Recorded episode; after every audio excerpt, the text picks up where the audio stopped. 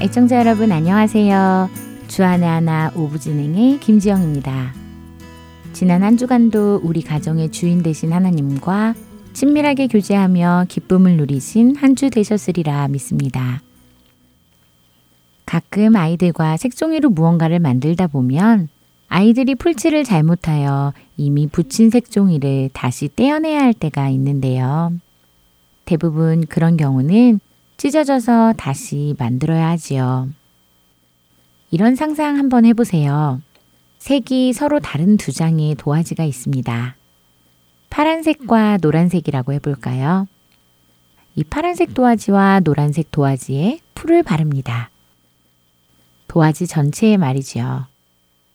그리고는 이 파란색 도화지와 노란색 도화지를 서로 딱 들어맞게 붙입니다. 이렇게 잘 붙은 도화지가 다 마를 때까지 기다려보지요. 어느 정도 시간이 지나서 이 파란색 도화지와 노란색 도화지는 하나처럼 잘 붙었습니다. 그러면 이제 이 두 장을 서로에게서 떼어내 본다고 생각해 보세요. 어떠세요? 이 두 장의 도화지는 어떤 모습이 될까요? 과연 깨끗하게 나뉠 수 있을까요? 아마도 노란색 도화지에는 파란색 도화지가, 파란색 도화지에는 노란색 도화지가 여기저기 부터 아주 흉하게 찢어지게 되겠지요. 결혼이 바로 이와 같은데요.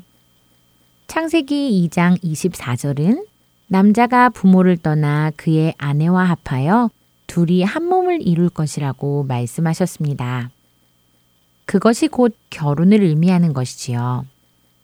여기서 둘이 합한다는 단어는 다파크라는 히브리어로 두 물체를 악교로 붙이는 모습이라고 지난 시간에 말씀드렸었는데요.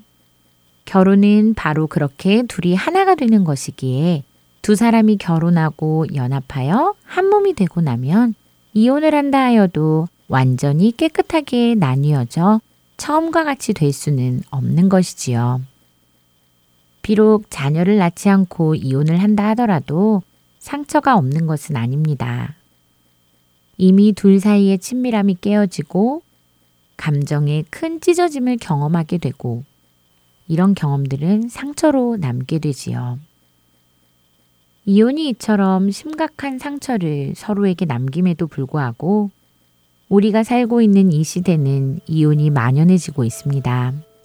그리고 그런 풍조는 교회 안에서까지도 퍼지고 있고요. 찬양 한 곡 함께 하시고 계속 이야기 나누겠습니다.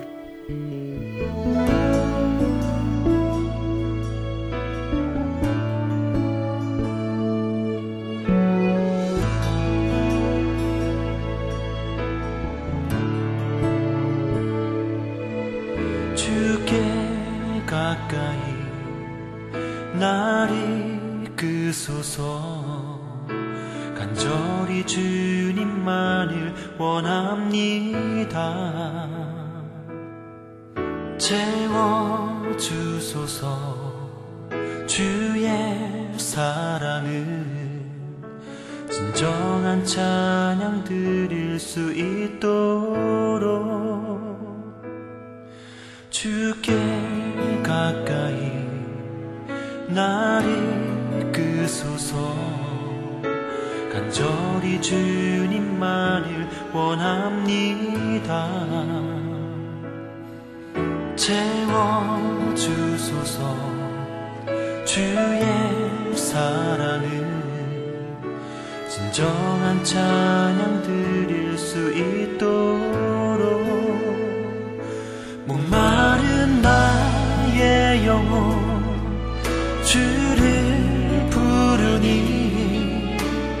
나의 맘 만져 주소서. 주님만을 원합니다. 더 원합니다. 나의 맘 만져 주소서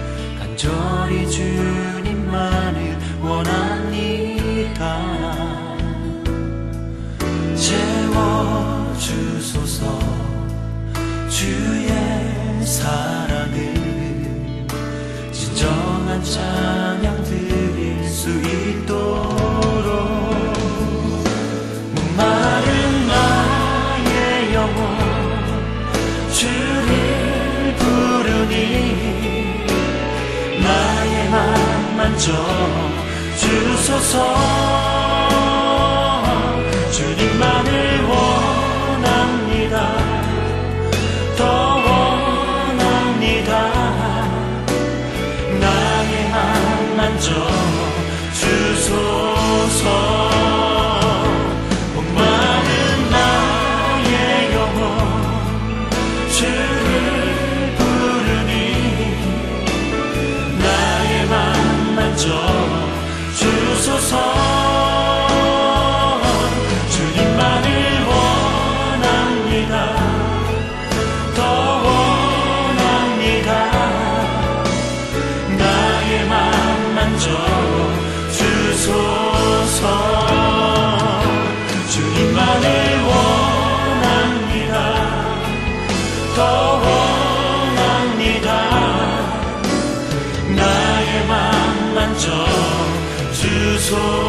주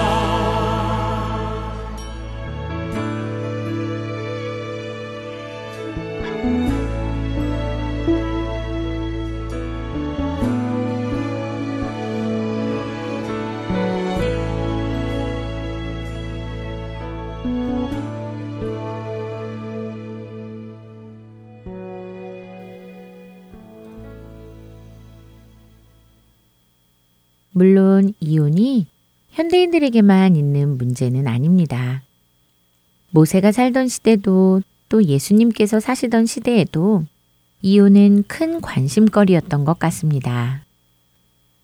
마태복음 19장에 바리새인들이 예수님께 나와 결혼과 이혼에 대해 물어보는 장면이 나오는 것을 보면 잘 알 수 있습니다.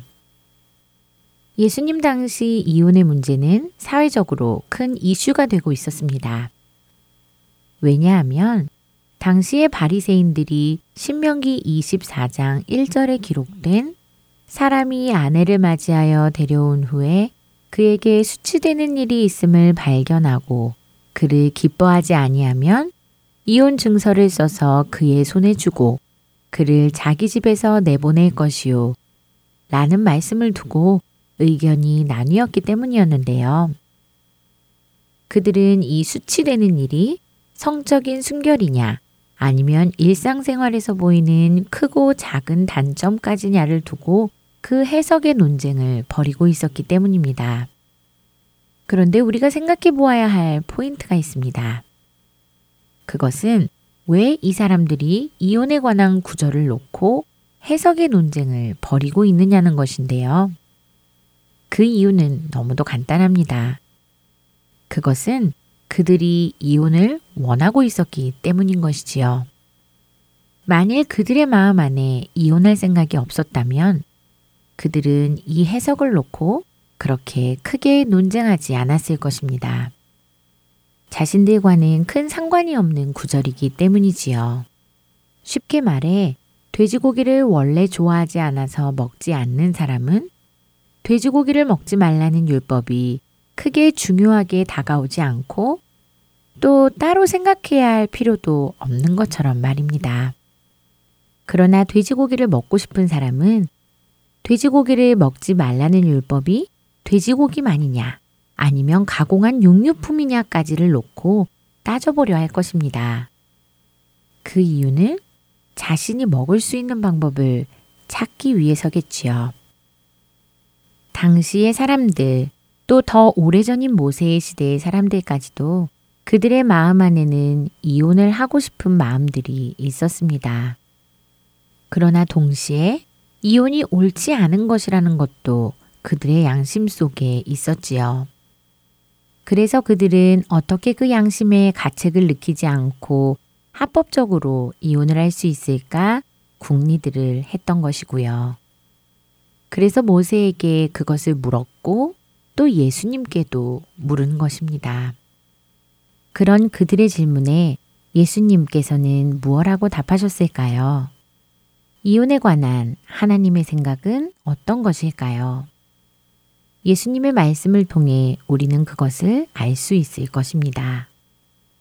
마태복음 19장 3절에서 6절의 말씀을 읽어드리겠습니다. 바리새인들이 예수께 나와 그를 시험하여 이르되 사람이 어떤 이유가 있으면 그 아내를 버리는 것이 옳으니이까.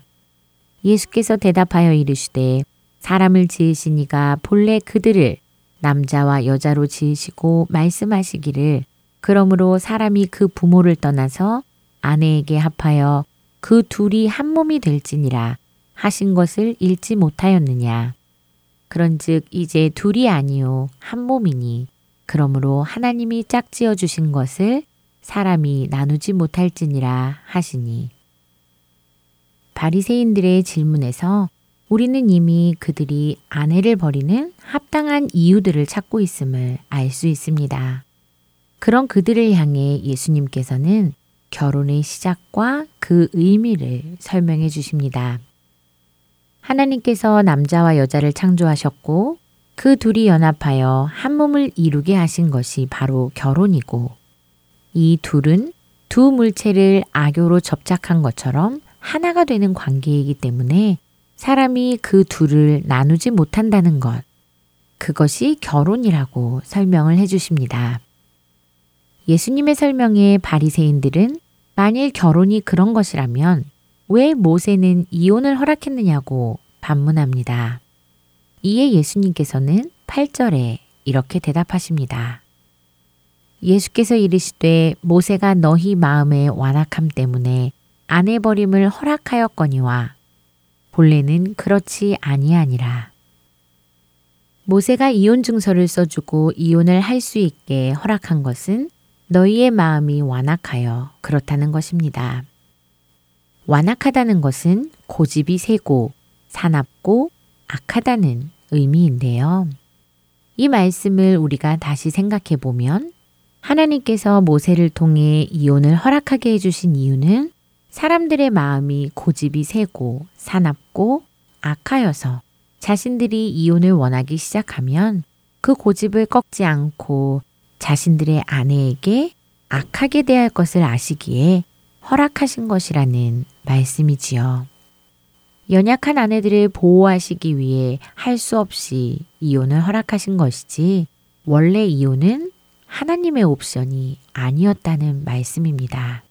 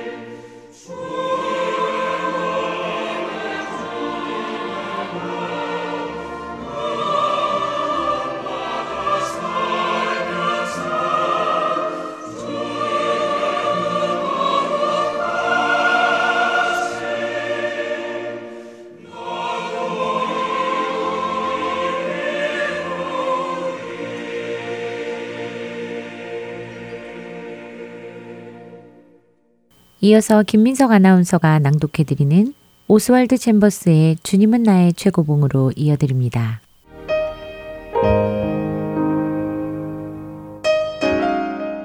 그 소음이 요압에게 들림에 그가 여호와의 장막으로 도망하여 제단 뿔을 잡으니 이는 그가 다윗을 떠나 압살롬을 따르지 아니하였으나 아도니아를 따랐음이더라.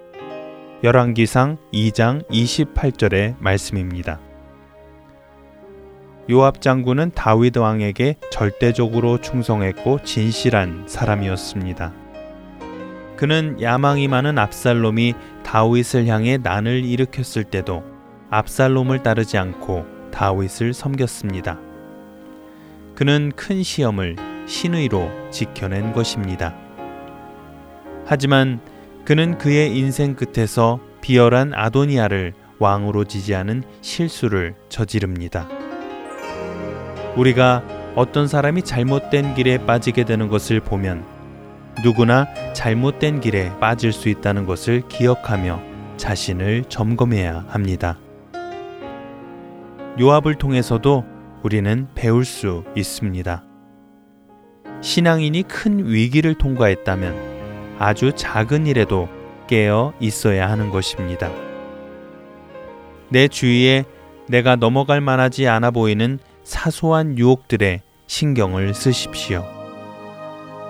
우리는 때로 내가 엄청난 영적 위기를 이겨냈는데 설마 그렇게 작은 것들에 넘어지겠나? 라며 사소한 유혹들을 얕잡아 보기도 합니다. 그러나 유혹이 어디에서 올 것이라고 쉽게 예상하지 마십시오. 위험은 전혀 예상하지 않은 곳에 있기 때문입니다. 커다란 영적인 사건을 치른 후에는 반드시 신경 쓰지 않았던 사소한 유혹들이 아무 위험 없이 보이는 모습으로 다가오기 시작합니다. 눈에 크게 띄지는 않지만 그것들이 항상 그곳에 있다는 사실을 기억하십시오. 만일 여러분이 경계하며 그것들을 대하지 않으신다면 그 작은 것들은 반드시 여러분을 넘어뜨릴 것입니다. 크고 강력한 시련에서는 하나님을 바라보고 이겨냈음에도 불구하고 사소한 유혹에 넘어졌어야 되겠습니까? 이 말씀은 두려움으로 유혹의 요소들을 바라보며 강박관념 속에서 자신을 살피라는 말씀이 아닙니다. 이 말씀은 모든 상황에서 깨어 있으라는 말씀입니다. 하나님 앞에서 지속적으로 자신의 마음을 가다듬으라는 말씀입니다. 나에게 있는 장점들은 때로는 약점이 될 수도 있습니다.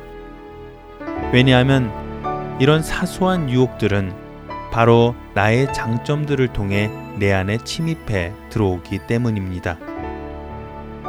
성경의 인물들은 자신들의 장점 때문에 무너졌지 자신의 약점 때문에 무너진 적이 없었습니다. 베드로전서 1장 5절의 말씀처럼 하나님의 능력에 의해서만 보호하심을 받을 수 있습니다. 이 방법만이 유일한 안전을 보장합니다.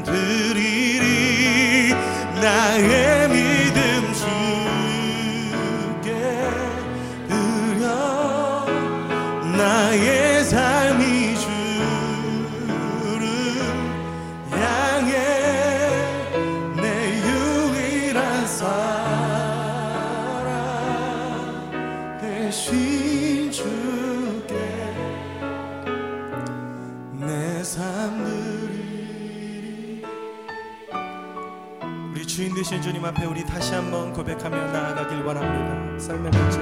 삶의 문제. 힘겨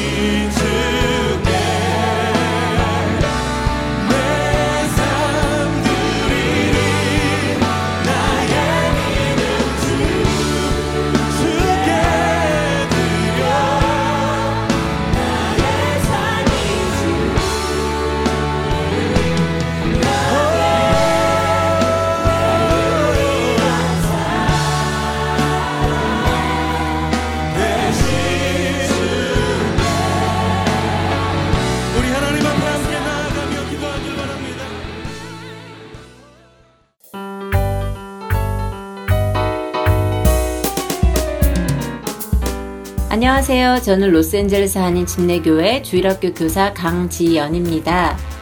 볼거리가 홍수처럼 쏟아지는 이 시대에 하나님의 자녀인 우리 아이들이 보고 들을 거리가 없어 항상 아쉬워하던 중에 하렌서울 복음방송의 주안의 하나 6부 자녀들을 위한 방송을 접하게 되었습니다. 우리 주일학교 아이들에게도 들려주고 싶다는 생각에 하렌서울 복음방송에 문의 드렸더니 CD를 보내주셔서 저희 교회 자녀들과 부모님들께도 나누어 드리고 있습니다. 여러분들의 교회에서도 사용해 보시면 좋을 것 같습니다. 매주 자녀들을 위한 방송 CD가 따로 있는 것은 물론 지난 방송 13편의 분량이 한 장에 담겨 있는 CD도 준비되어 있다고 합니다. 방송 CD가 필요하신 분들은 복음방송 사무실로 연락 주시면 받으실 수 있습니다. 연락 주실 전화번호는 602-866-8999입니다. 우리 다음 세대들이 이 땅에서 부끄러울 것 없는 그리스도의 군사로 자라나기를 소원합니다.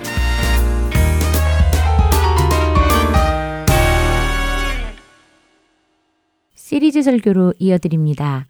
캘리포니아주 LA에 위치한 한길교회 노진준 목사님께서 누가복음 15장 25절에서 32절의 말씀을 본문으로 성숙은 포기가 아닌 인정입니다.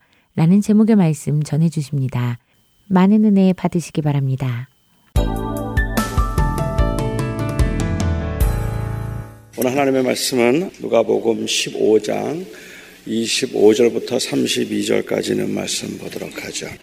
맏 아들은 밭에 있다가 돌아와 집에 가까이 왔을 때에 풍악과 춤추는 소리를 듣고 한 종을 불러 이 무슨 일인가 물은데 대답하되 당신의 동생이 돌아왔음에 당신의 아버지가 건강한 그를 다시 맞아들이게 됨으로 인하여 살찐 송아지를 잡았나이다 하니 그가 노하여 들어가고자 하지 아니하거늘 아버지가 나와서 권한대 아버지께 대답하여 이르되 내가 여러 해 아버지를 섬겨 명을 어김이 없거늘 내게는 염소 새끼라도 주어 나와 내 벗으로 즐기게 하신 일이 없더니 아버지의 살림을 창녀들과 함께 삼켜버린 이 아들이 돌아오매 이를 위하여 살찐 송아지를 잡으셨나이다. 아버지가 이르되 예 너는 항상 나와 함께 있으니 내 것이 다 네 것이로 돼. 내 동생은 죽었다가 살아났으며 내가 잃었다가 얻었기로 우리가 즐거워하고 기뻐하는 것이 마땅하다 하니라. 맨 맞습니다. 요즘 우리 아이들이 많이 사용하는 그 말 중에 It's not fair 이라는 그 말이 있습니다. 저는 이 It's not fair 이라는 이 말을 한국말로 번역을 한다면 한국말로는 어떻게 번역을 하면 이 말이 딱 맞을 수 있을까 한번 생각을 해봤는데 정말로 번역이 애매합니다. 아이들이 그냥 it's not fair 하고 하는 이야기를 그거는 공평하지 않다. 뭐 부당하다 이런 말로 번역할 수도 있겠는데 그런데도 조금 그게 좀 어색하게 느껴지는 이유가 있다면 아마도 제 기억에는 저희가 자라면서는 이, 이런 말을 써본 적이 거의 없기 때문에 그런 것 같다는 생각이 듭니다. 우리는 it's not fair라는 단어를 그렇게 어, 많이 사용한 편은 아닌 것 같아요. 아주 적게 적은 게 주어져도 아무 받을 자격도 없는데 뭐 그거라도 주셨으니까 감사하며 살겠다는 마음 때문에 그랬던 것은 아닌 것 같고 아마도 우리는 자라면서 워낙 불공평한 일을 많이 당하고 그리고 어, 워낙 그런 부당한 일을 당하면서도 불공평하다고 말했다가는 그나마 있던 것도 빼앗길 것 같은 그 살벌한 분위기 때문에 우리 사전에 그런 단어는 없었던 것 같습니다. 선생님이 한 학생만 특별히 편애를 해도 그냥 그런가 보다 했고 부모님이 아들만 예뻐해도 아들이니까 그냥 당연하다 생각을 했습니다. 그래서 우리가 자랄 적에 아, 우리 사전에 있던 말들은 뭐 억울하면 출세해라 아, 아니면 치사하면 네가 선생해라 팔자거니 해야 속이 편하다. 우리는 이런 말들을 주로 들으면서 어, 하면서 자랐지 뭐 공평하지 않다, 부당하다 이런 말들은 못했던 것 같아요. 요즘 아이들이 제일 못 견디하는 것이 불공평한 것이고 일관성이 없는 것입니다. 우리 사회에서 이 차별은 마치 가장 큰 범죄인 것처럼 그렇게 여겨질 정도로 어, 모든 면에서 공평함과 일관성을 보이지 않는 그 차별은 아주 심각하게 다루어지고 있습니다. 그런데 우리 하나님도 불공평할 때가 아니 불공평해 보일 때가 있습니다. 인간이 겪고 있는 모든 고난의 직접적인 원인이 하나님에게 있지 아니하고 인간의 죄에 있음은 물론 다 인정하지만 그럼에도 불구하고 그 하나님의 능력과 하나님의 선하심을 생각할 때 하나님께서 모든 죄인들을 공평하게 대하고 계시다고 보기 어렵습니다.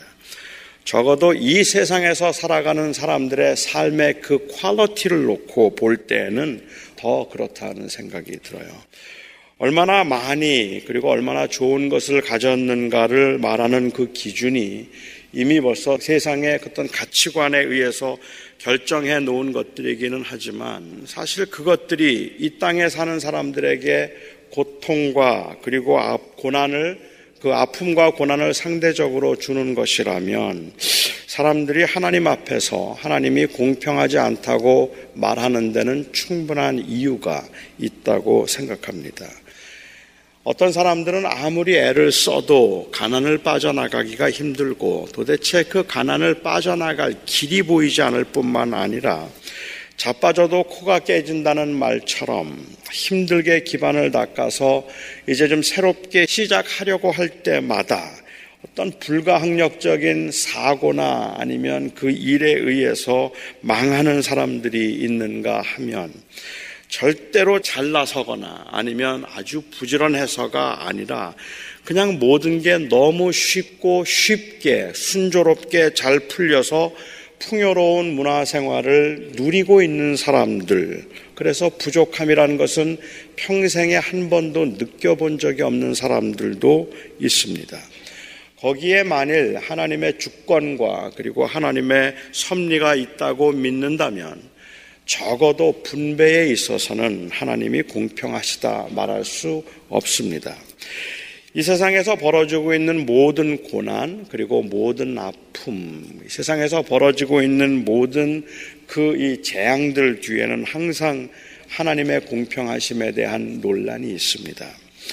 우리가 하나님을 공평하시다고 생각하는 것은 단순히 우리가 죽을 수밖에 없는 죄인이고 하나님이 우리에게 아무것도 해주실 필요가 없는데도 불구하고 그나마 우리가 조금이라도 누릴 수 있도록 해 주셨으면 있는 것으로 감사해야 한다든지 모든 것이 하나님의 것이니까 하나님 마음대로 주고 싶은 사람에게 주고 주고 싶지 않은 사람에게 주지 않는데 그것 가지고 왈가왈부해서는 안 된다는 것, 뭐 그것 때문만은 아니라고 생각합니다. 그런 말들도 틀리지는 않겠지만 작은 것이라 할지라도 받는 사람의 입장에서는 그 기준과 이유가 선명하지 않으면 불공평해 보이는 것은 당연하다는 말입니다. 사람들이 의문을 가지고 있는 것은 하나님과의 관계에서부터 오는 건 아니라고 생각해요. 그러니까 내가 받을 자격이 없다는 건 인정하죠. 나에게 아무것도 하나님이 안 주셔도 할 말이 없다는 것은 인정하죠. 그러니까 하나님께서 나에게 무엇을 주셨든지 그나마 주신 것 가지고 감사하고 하나님이 나에게 주신 것을 인하여서 하나님의 은혜라고 말하는 건 너무도 맞다고 생각해요. 하나님은 아무것도 안 주셔도 괜찮기 때문에 그렇습니다. 사람들이 가지고 있는 문제는 그 하나님의 주권에 대한 문제가 아니라 사람들이 가지고 있는 그 의문과 그리고 그 답답함은 사랑과의 관계에 있는 거예요.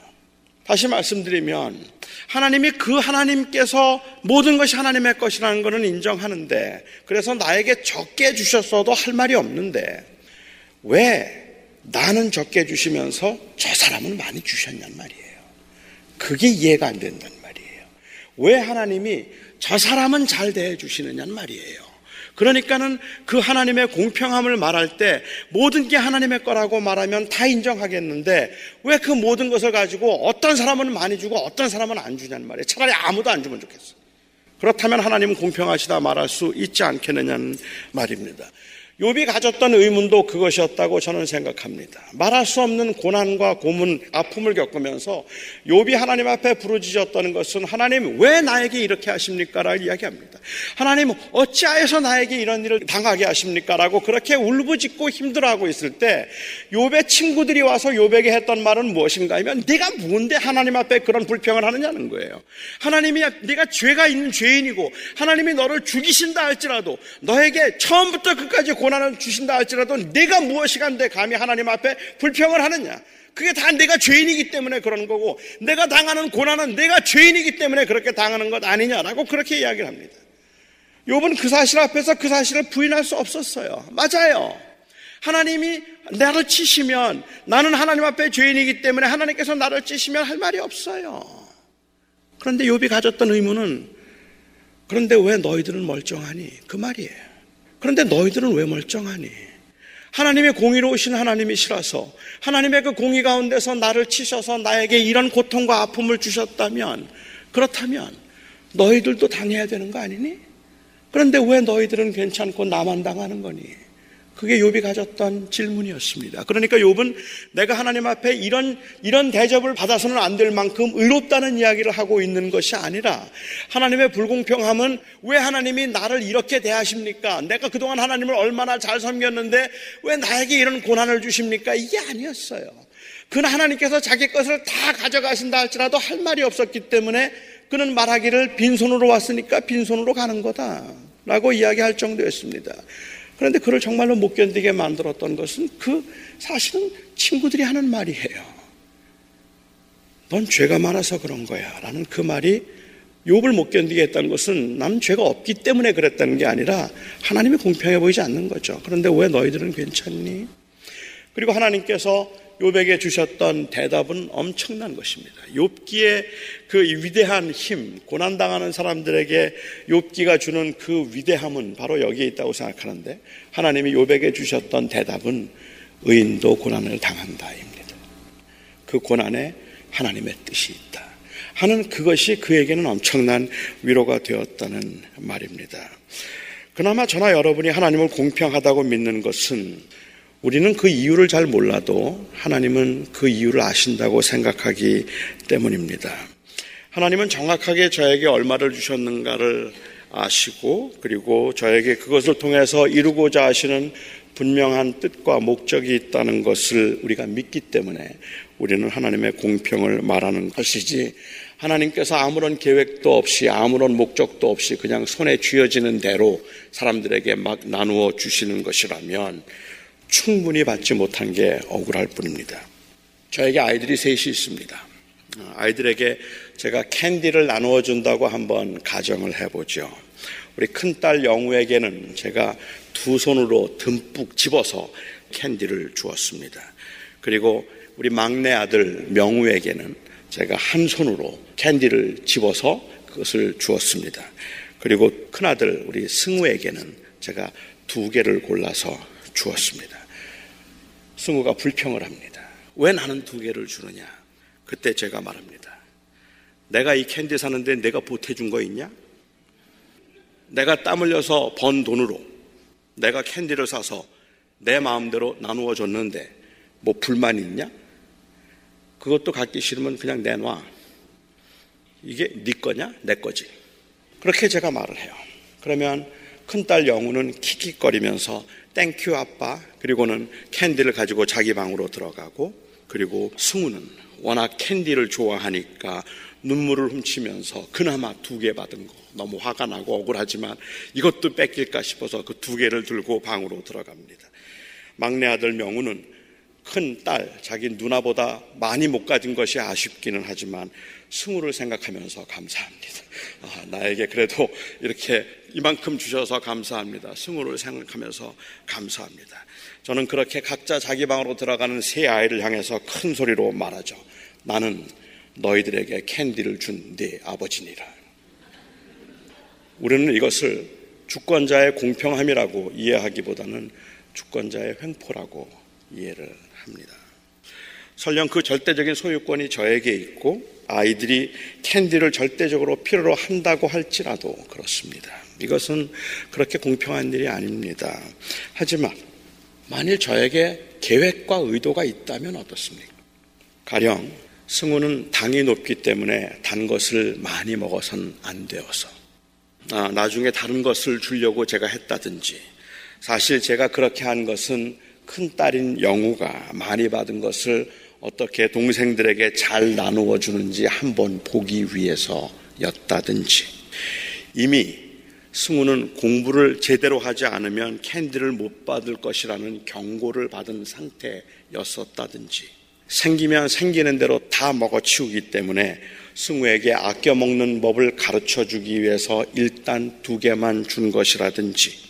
저에게 이런 목적과 이유가 있다면 캔디의 수량 그 자체가 사랑과 관심의 기준이 되는 것이 아니기 때문에 그것이 적은 양이든 많은 양이든 그것을 통한 계획과 목적으로 사랑과 관심을 확인할 수 있습니다. 저희 아들은 불평을 말할 수 없이 하겠죠. 왜 나눌 두 개만 주었느냐고. 하지만 그렇게 두 개만 주었느냐고 불평하고 있는 그 아들에게 제가 공평해 보일 수 있는 것은 제가 그렇게 한 목적이 있을 때입니다. 그 계획과 목적이 있으면 괜찮습니다. 그 마음을 헤아리지 않고 당장 드러난 것만 가지고 권리를 주장하는 동안에는 모든 것이 다 불공평해 보입니다. 오늘 여러분과 함께 생각해 볼 너무 유명한 이 주님의 비유에서 저는 정말 아버지가 공평했는지 이 한 부분만 좀 생각해 보고 싶습니다. 저는 주님의 비유에 나오는 큰아들의 원망은 15장 서두 처음 15장 그 시작할 때 나왔던 바리새인들과 그 서기관들의 불평과 원망만큼이나 정당한 것이었고 그들의 원망과 불평에, 불평에 대한 대답으로 이 탕자의 비유를 말씀하셨습니다. 비록 중심을 보시는 거룩하신 하나님 앞에 뭐 내세울 만한 정도의 것은 못 되었다고 할지라도 여러 가지 면에서 바리새인들은 창기나 아니면 세리들보다 훨씬 나았습니다. 나름대로는 절제하며 살려고 애를 썼고 경건하게 살려고 노력하는 것을 대단한 공적으로 생각해서 다른 사람들 앞에 너무 잘난 척을 한 건 좀 문제가 될지 몰라도 그들이 성실하게 살았다는 것만은 인정해 주어야 합니다. 그런데 예수님께서 이 세리나 창기가 바리새인들보다 어, 더 못하지 않고 그들보다 더 낫다고 말씀하실 때는 그리고 그들과 더 많은 시간을 보내실 때는 어, 그들을 편애하시는 것 같은 생각에 부당하고 말도 안 되는 이야기라고 그들은 생각했습니다. 겉으로 나타나는 행동이나 아니면 삶의 모습을 비교해 볼 때는 틀림없이 바리새인들이 그 창기나 세리보다 낫다고 말하는 것이 정당합니다. 바리새인들은 정말 잘 살았던 사람들입니다. 성실하게 살았던 사람들이고 경건했던 사람들입니다. 그들이 가지고 있던 문제는 그냥 나은 척 하지만 낫지 않았던 잘난 척하고 있는데 사실은 잘난 게 하나도 없는 게 아니었습니다. 틀림없이 더 나았더라도 그것이 하나님께 인정받을 만한 공적은 아님을 몰랐던 교만도 문제이겠지만 그렇게 주어진 더 괜찮은 여건과 그리고 더 괜찮은 상황이 사실은 사명이었다는 것을 몰랐다는 게 문제였습니다. 바리새인들은 공평함을 말했지만 그래서 어, 주님이 그 이 세리와 창기와 더 가까이 지내고 그들을 더 귀하게 여기는 것이 공평하지 않다고 말했지만 제가 이해하기에는 그들의 문제는 공평함의 문제가 아니라 이 하나님의 사명, 하나님을 향한 사명을 이해하지 못한 그 문제가 있다고 생각합니다. 큰아들은 꽤 성실한 사람이었습니다. 동생이 자기 몫으로 돌아올 유산을 미리 받아가지고 나간 터라서 지금 현재 아버지가 소유하고 있는 모든 재산은 자기의 것이라고 뭐 말해도 틀리지 않을 텐데 유산을 미리 받아서 허랑방탕하게 살면서 다 탕진해버린 동생과는 달리 그는 이른 아침부터 늦은 저녁까지 밭에 나가서 일을 했습니다. 이렇게 성실한 사람 보셨습니까? 그 모든 재산이 자기의 것인데 이제는 그런데도 불구하고 그래서 아버지도 말하기를 내 것이 내 것 아니냐라고 말씀하시죠. 그런데 그는 그렇게 부지런히 일했습니다. 어, 재산을 가지고 어, 나가서 자기 원하는 대로 즐겁게 살 수 있었던 동생과는 달리 형은 노동을 해야 했고 그리고 아버지를 모시고 아버지를 섬겨야 했습니다. 그래서 그렇게 살아야 된다고 그가 아버지를 원망하거나 아니면 자기의 신세를 한탄했던 적이 한 번도 없었습니다. 그랬더라면 그도 아마 동생처럼 비슷한 요구를 아버지께 했을 겁니다. 나도 내 소유를 좀 주시오. 나도 그것 가지고 내 마음대로 한번 사업을 해보겠습니다. 라고 말했을 것 같아요. 하지만 그는 그 권리를 주장하지 않았습니다. 그냥 그곳에 집에 있으면서 아버지를 도왔던 거죠. 아니, 오히려 지금은 힘들고 굉장히 피곤하지만 그래도 집을 나간 동생보다 자기가 더 현명했다고 생각했고 동생을 부러워한 적이 없었을 겁니다. 그러니까 아버지가 동생 몫의 유산을 미리 내주어서 네 유산을 달라고 하는 대로 그 유산을 내어준 것이 아버지가 정말 현명했나 하는 생각이 들지는 몰라도 적어도 아버지가 동생의 몫의 유산을 주어서 그를 내보내는 것에서 불공평하다고 생각한 적은 없었을 겁니다. 그건 동생의 선택이고 아버지의 판단입니다. 아직까지는 모든 게 공평했습니다. 그를 못 견디게 분노하게 만들었던 것은 어느 날 있었던 집안의 잔치 분위기와 풍류 소리였습니다. 제멋대로 살다가 거지가 되어서 돌아와 감사하고 감격하는 동생의 모습은 초라했지만 그를 극진하게 영접한 아버지의 행동은 열심히 일하고 온몸이 땀에 젖어서 밭에서 돌아온 큰아들로 하여금 훨씬 더 큰 초라함을 느끼게 만들었습니다. 지금까지의 모든 고생이 다 물거품이 되는 것 같았고 아버지의 품 안에 살면서 아버지를 돕던 자기의 행동에 대한 그 자부심은 한순간에 무너져 내리고 말았습니다. 이것은 평소에 아버지에게 부당한 대접을 받으면서 쌓였던 분노가 폭발한 게 아닙니다. 이것은 그동안에 아버지가 왜 그러셨을까? 아버지가 왜 동생들에게 그렇게 많은 것을 주셨는가에 대한 그 분노와 원망이 그 안에 쌓여 있다가 마침내 그게 폭발한 게 아니라는 말입니다. 정말 아무 일 없이 그냥 자기 몫의 일인 줄 알고 그날도 일터로 나갔었고 피곤하고 힘이 들어도 그래도 축복받은 일상의 반복이라고 받아들일 수 있었는데 이 집 나간 동생의 출현, 그리고 그를 대하는 아버지의 반응은 갑자기 모든 게 다 불공평하다는 생각을 하게 만들었어요. 갑자기 세상은 부당하다는 생각을 하게, 갖게 만들었습니다. 여러분들은 이런 형의 심정을 이해하실 수 있습니까? 큰아들이 인정이 없고 사랑이 없는 아들이라고 야단만 칠 수 있는 상황은 아니었던 것 같아요. 아버지께 섭섭하게 느끼는 건 당연한 겁니다. 물론 모든 재산은 다 아버지의 것이라 아버지 마음대로 할 수 있는 것이지만 동생이 권리를 요구해서 자기 몫의 재산을 받아갔다면 형에게도 똑같이 주어야 할 공평하게 나눠주는 것이 공평함이라는 말입니다.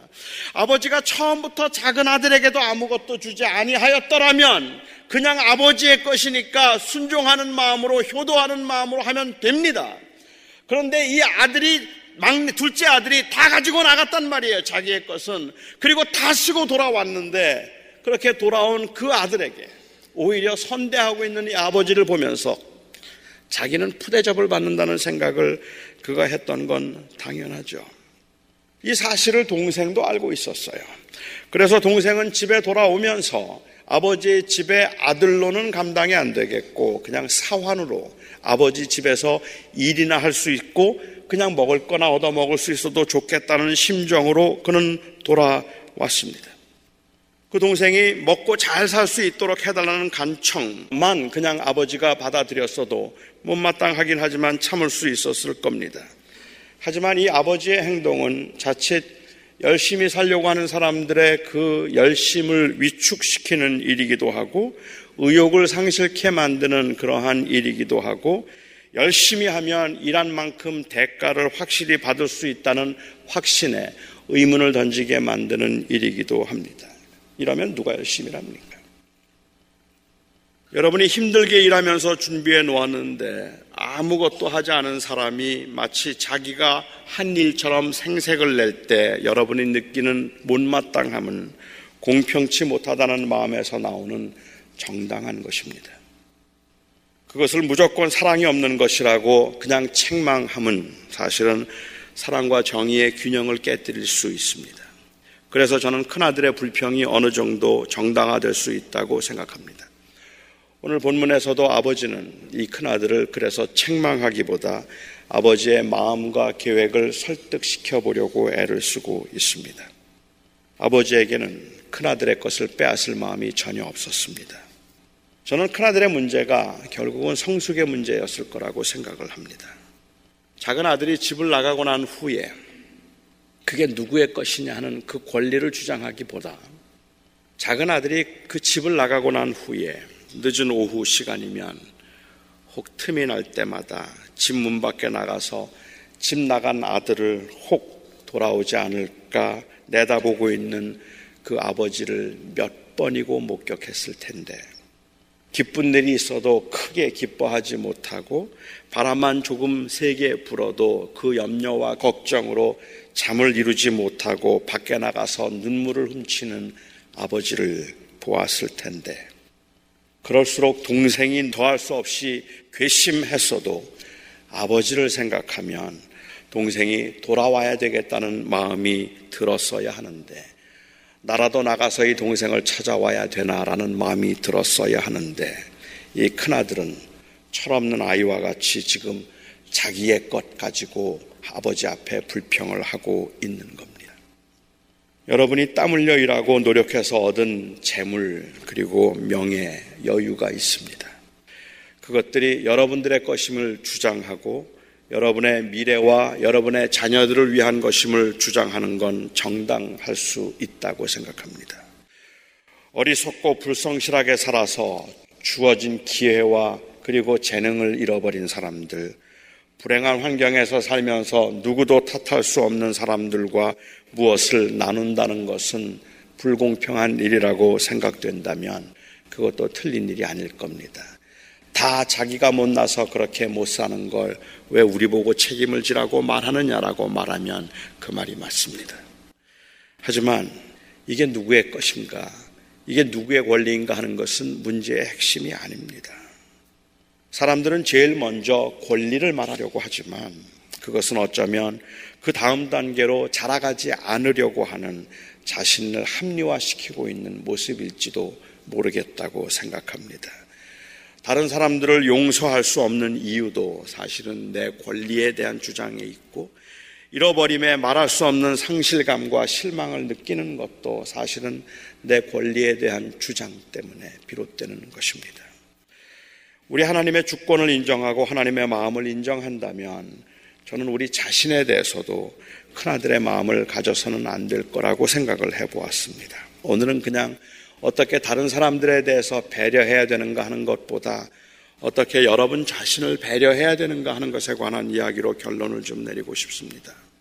사는 게 벅차고 힘들 때 많은 것이 주어지지 않은 것 같아서 하나님이 공평하시지 않다고 생각될 때 남들은 다 멀쩡한데 나만 유독 힘들게 사는 것 같다 싶어 한숨과 짜증이 끊이지 않을 때 우리는 사람 사는 게 다 그런 거지 뭐. 참 세상은 불공평한 거지만 힘없는 사람 어쩔 수 있겠어 라고 체념을 하고 억울하면 부자 돼야지 뭐 라고 생각하는 것. 그것이 성숙이라고 우리는 이해합니다. 그런데 그것은 성숙이 아닙니다. 진정한 성숙은 내 고난에 하나님의 계획과 뜻이 있을 것임을 인정하는 것입니다. 그것이 성숙입니다. 인정이 아닌 체념이 되면 우리의 속에는 알 수 없는 서운함이 뿌리를 내리는 법입니다. 지긋지긋한 남편이지만 팔자거니하고 살아야지 뭐 이렇게 그냥 어, 이 억지로 참고 살아주는 것이 아니라 정말 힘들지만 거기에도 하나님의 계획과 뜻이 있음을 믿어서 불편하고 고통스러운 현실을 하나님의 계획 안에서 받아들이는 것 그것이 성숙입니다. 하나님의 주권을 인정해서 하나님의 것이니까 하나님 마음대로 하라고 말하고 나는 죄가 많으니까 뭐 어떻게 대하셔도 솔직히 하나님 앞에 할 말 없습니다라고 말하면 그 말을 하면서도 너무 야속하고 섭섭합니다. 그것은 주변에 있는 다른 사람들이 멀쩡해서 그래요. 저는 그 상태를 그냥 하나님의 것이니까 되는 대로 되겠지라고 말하는 상태를 체념, 포기의 상태라고 부르고 싶습니다. 하지만 이 포기의 상태와 대조해서 저는 인정의 상태를 말하고 싶습니다. 여기에 인정이란 하나님의 선한 마음과 하나님의 계획에 대한 인정입니다. 내가 원하는 것을 내가 원하는 때에 주지 않으셨음에도 하나님의 마음을 헤아릴 수 있으면 그것이 성숙함입니다. 캔디 두 개를 받은 제 아들이 왜 나에게는 캔디를 두 개를 주느냐고 그러면서도 다 아버지 거니까 아버지 마음이지 뭐. 나는 그냥 두 개 줘도 할 말 없는 거 아니야? 라는 그 체념이 그것이 성숙함이 아니라 나에게 두 개를 주셨을 때는 아버지의 계획이 있을 것이다. 아버지의 내가 알지 못하는 뜻이 있을 것임을 믿어드리는 거. 그게 바로 성숙이라는 말입니다. 공평하심의 근거에서 권리를 말할 수 있겠다 싶은 경우에도 우리가 그냥 하고 싶은 말을 접을 수 있을 만큼 성숙했으면 좋겠습니다. 경망스럽다 말할 수 있지만 저는 오늘 설교를 맺으면서 여러분들에게 사랑하는 성도 여러분, 세상이 불공평해 보이고 정말로 내가 일한 만큼의 대가가 주어지지 않음에 하나님은 왜 그러실까? 정말로 때로는 화가 나 견딜 수 없는 큰아들의 그 분노가 충분히 이해된다고 싶을 만큼 그런 환경과 상황이 있다 할지라도 저는 좀 경망스러워 보여도 오늘 설교의 결론을 그렇게 말하고 싶어요. 하나님을 좀 믿어드립시다. 이야기를 하고 싶습니다. 우리 하나님 좀 믿어드립시다. 내가 참 힘들게 살았지만 체념과 불만으로 침묵하기보다 인정으로 인정으로 침묵하겠습니다라고 말할 만큼 우리를 향한 하나님의 마음을 믿어 드린다면 저는 그게 성숙함이겠다라고 생각을 합니다. 왜 이렇게 나는 힘들까? 왜 이렇게 나는 어려울까? 왜 나는 다 괜찮은데 나만 이럴까? 동생이 뭘 잘났다고 저 동생한테는 저렇게 애정을 베풀면서 아버지가 나에게는 이렇게 대할까라는 그러한 생각이 들 때에도 아버지의 마음을 헤아릴 수 있으면 저는 그게 성숙일 것 같습니다. 아직은 아직은 잘 모릅니다. 왜 그런지 왜 아직도 이런 일들이 계속 되어야 되는지 왜 여러분들의 권리가 다른 사람이 누리고 있는지 왜 그 마땅히 내 것이라 생각되어야 되는 것들이 내가 한 만큼의 대가도 돌아오지 아니하고 엉뚱한 사람들에게 그 모든 공들이 돌아가는지 아직은 잘 모르겠습니다. 하지만 우리는 하나님을 믿고 싶습니다. 그 하나님께서 우리를 향한 계획이 있으시고 하나님이 우리의 삶을 주관하고 다스리신다면 내게 주어진 이 열악한 환경과 부당해 보이고 불공평해 보이는 상황이라 할지라도 그래도 여기에도 하나님의 계획이 있음을 압니다. 인정하는 것. 그냥 참 구차한 인생이다. 라고 체념하는 것이 아닌 인정하는 것. 그게 성숙일 겁니다. 기도하겠습니다. 자비로우신 아버지 하나님,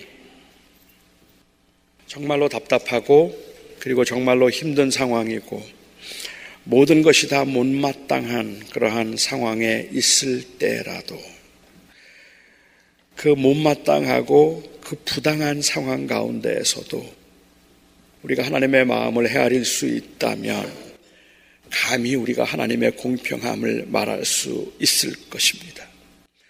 주님, 우리의 권리를 말하는 동안에는 하나님이 언제나 부당해 보여도 우리가 권리가 아닌 하나님의 마음을 말하기 시작하면서부터는 우리는 지금 우리 앞에 놓여 있는 그 산 같은 문제 앞에서도 하나님의 주권을 인정할 수 있을 것입니다. 주님 저희들을 도와주시옵소서. 저희들의 믿음 없음을 불쌍히 여겨 주셔서 오늘도 저희가 기도하는 중에 하나님의 마음을 느껴서 우리의 그 가슴에 말할 수 없는 감동이 있게 하시고 무엇인지 알지 못하지만 그 원망과 그리고 그 억울함의 가운데 몸서리쳤던 그 욥이 하나님을 대면하여 의인도 고난을 받는다는 그 말에 말할 수 없는 위로를 경험했던 것처럼 아버지 하나님 우리가 하나님의 그, 그 하나님의 인도하심을 오늘도 인정함으로 저희 안에 위로를 경험할 수 있도록 도와주시옵소서 예수님의 이름으로 기도하옵나이다. 아멘.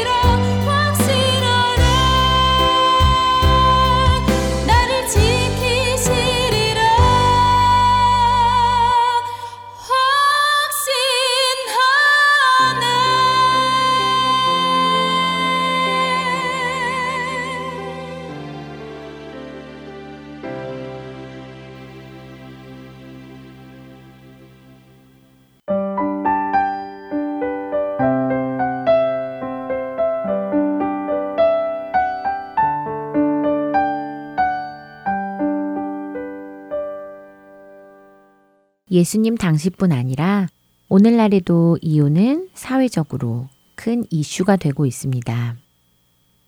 결혼을 하고도 혼인신고를 하지 않은 부부들이 늘어나고 황혼이혼이 유행처럼 번져가고 있으며 심지어 몇 개월 또는 몇 년 동거를 해보고 결혼을 할지 말지 선택하는 것이 현명한 방법이라고 젊은 세대 사이에서 여겨지기도 합니다. 사람들은 갖가지 이유로 이혼을 합니다. 배우자의 외도, 성격 차이, 자녀 문제, 경제 문제 등 결혼 생활을 포기하는 이유들은 참 많이 있습니다. 그 이유들을 들어보면 다 나름대로 그럴 만도 합니다. 그러나 하나님께서는 원래 결혼을 만드셨을 때 이혼을 옵션으로 만들지는 않으셨다고 말씀하십니다. 때때로 배우자의 가늠은 이혼의 조건이 되지 않느냐고 묻는 분들이 계십니다. 맞습니다. 어떤 이유가 이혼이 가능한지 물었던 바리새인들에게 예수님께서는 마태복음 19장 9절에서 누구든지 음행한 연고 이외에 결혼을 깨는 것은 안 된다고 하십니다. 배우자의 외도만이 이혼에 합당한 이유가 된다는 말씀이지요. 하지만 여기서 우리가 반드시 기억해야 할 것이 하나 있습니다. 하나님께서는 공의의 하나님이시면서 동시에 사랑의 하나님이라는 사실이지요. 배우자의 외도는 이혼을 할 합당한 이유이고 그렇게 이혼하는 것은 죄가 아니라 정의로운 것입니다. 이혼이 정의롭다 하니까 조금 오해의 소지도 있겠네요. 그러나 정의란 올바른 도리이고 공정한 도리라는 뜻입니다. 배우자가 외도를 했을 때 그 배우자는 이미 결혼의 언약을 깬 것이기에 이혼을 당하는 것이 공정한 것이라는 것이지요. 그러나 말씀드린 대로 하나님께서는 공의의 하나님이시지만 동시에 사랑의 하나님이십니다. 그분은 이스라엘을 그분의 신부로 삼으셨고 그들과 언약을 맺으셨습니다. 그러나 신부인 이스라엘은 수많은 외도를 일삼았지요. 하나님께서는 그들과의 언약을 깨시고 그들을 버리신다 하더라도 그것은 잘못이 아니었습니다. 그것이 오히려 공정한 것이었지요. 그러나 하나님께서는 그렇게 하지 않으셨습니다. 그렇게 하셔도 됨에도 불구하고 하나님께서는 그들을 버리지 않으셨고 그들을 품으셨습니다. 음란한 아내 고매를 다시 받아들이고 그녀를 사랑하는 호세아 선지자를 통해 하나님께서는 당신의 사랑을 이스라엘에게 보이셨습니다. 그리고 그 사랑은 예수 그리스도를 통해 음란했던 우리 하나님이 아닌 공중의 권세 잡은 자를 따랐던 우리에게 전달되었습니다. 이제 우리는 하나님의 아들 예수 그리스도의 신부인 교회가 되었습니다. 우리가 이런 은혜를 받아 하나님의 아들의 신부가 되었다면 우리 역시 그 은혜를 나눌 수 있을 것입니다. 우리는 법적으로 배우자가 음행한 이유로 인해 결혼 관계를 깰 수 있습니다. 그러나 우리의 영적인 외도를 사랑의 하나님께서는 용서하시고 품으셨듯이 그 사랑을 받은 우리도 배우자의 연약함, 그 실수와 죄까지도 품을 수 있어야 하지 않을까요? 하나님께서 말씀 위에 세우고자 하시는 결혼관과 이혼관을 다시금 깊이 고민해 보고 하나님의 말씀 안에서 부부가 연합하는 것이 무엇인지 그 진정한 의미를 세워가는 한 주간 되시기 바라며 주안의 하나 오부 여기서 마치겠습니다. 지금까지 구성과 진행의 김지영이었습니다. 안녕히 계세요.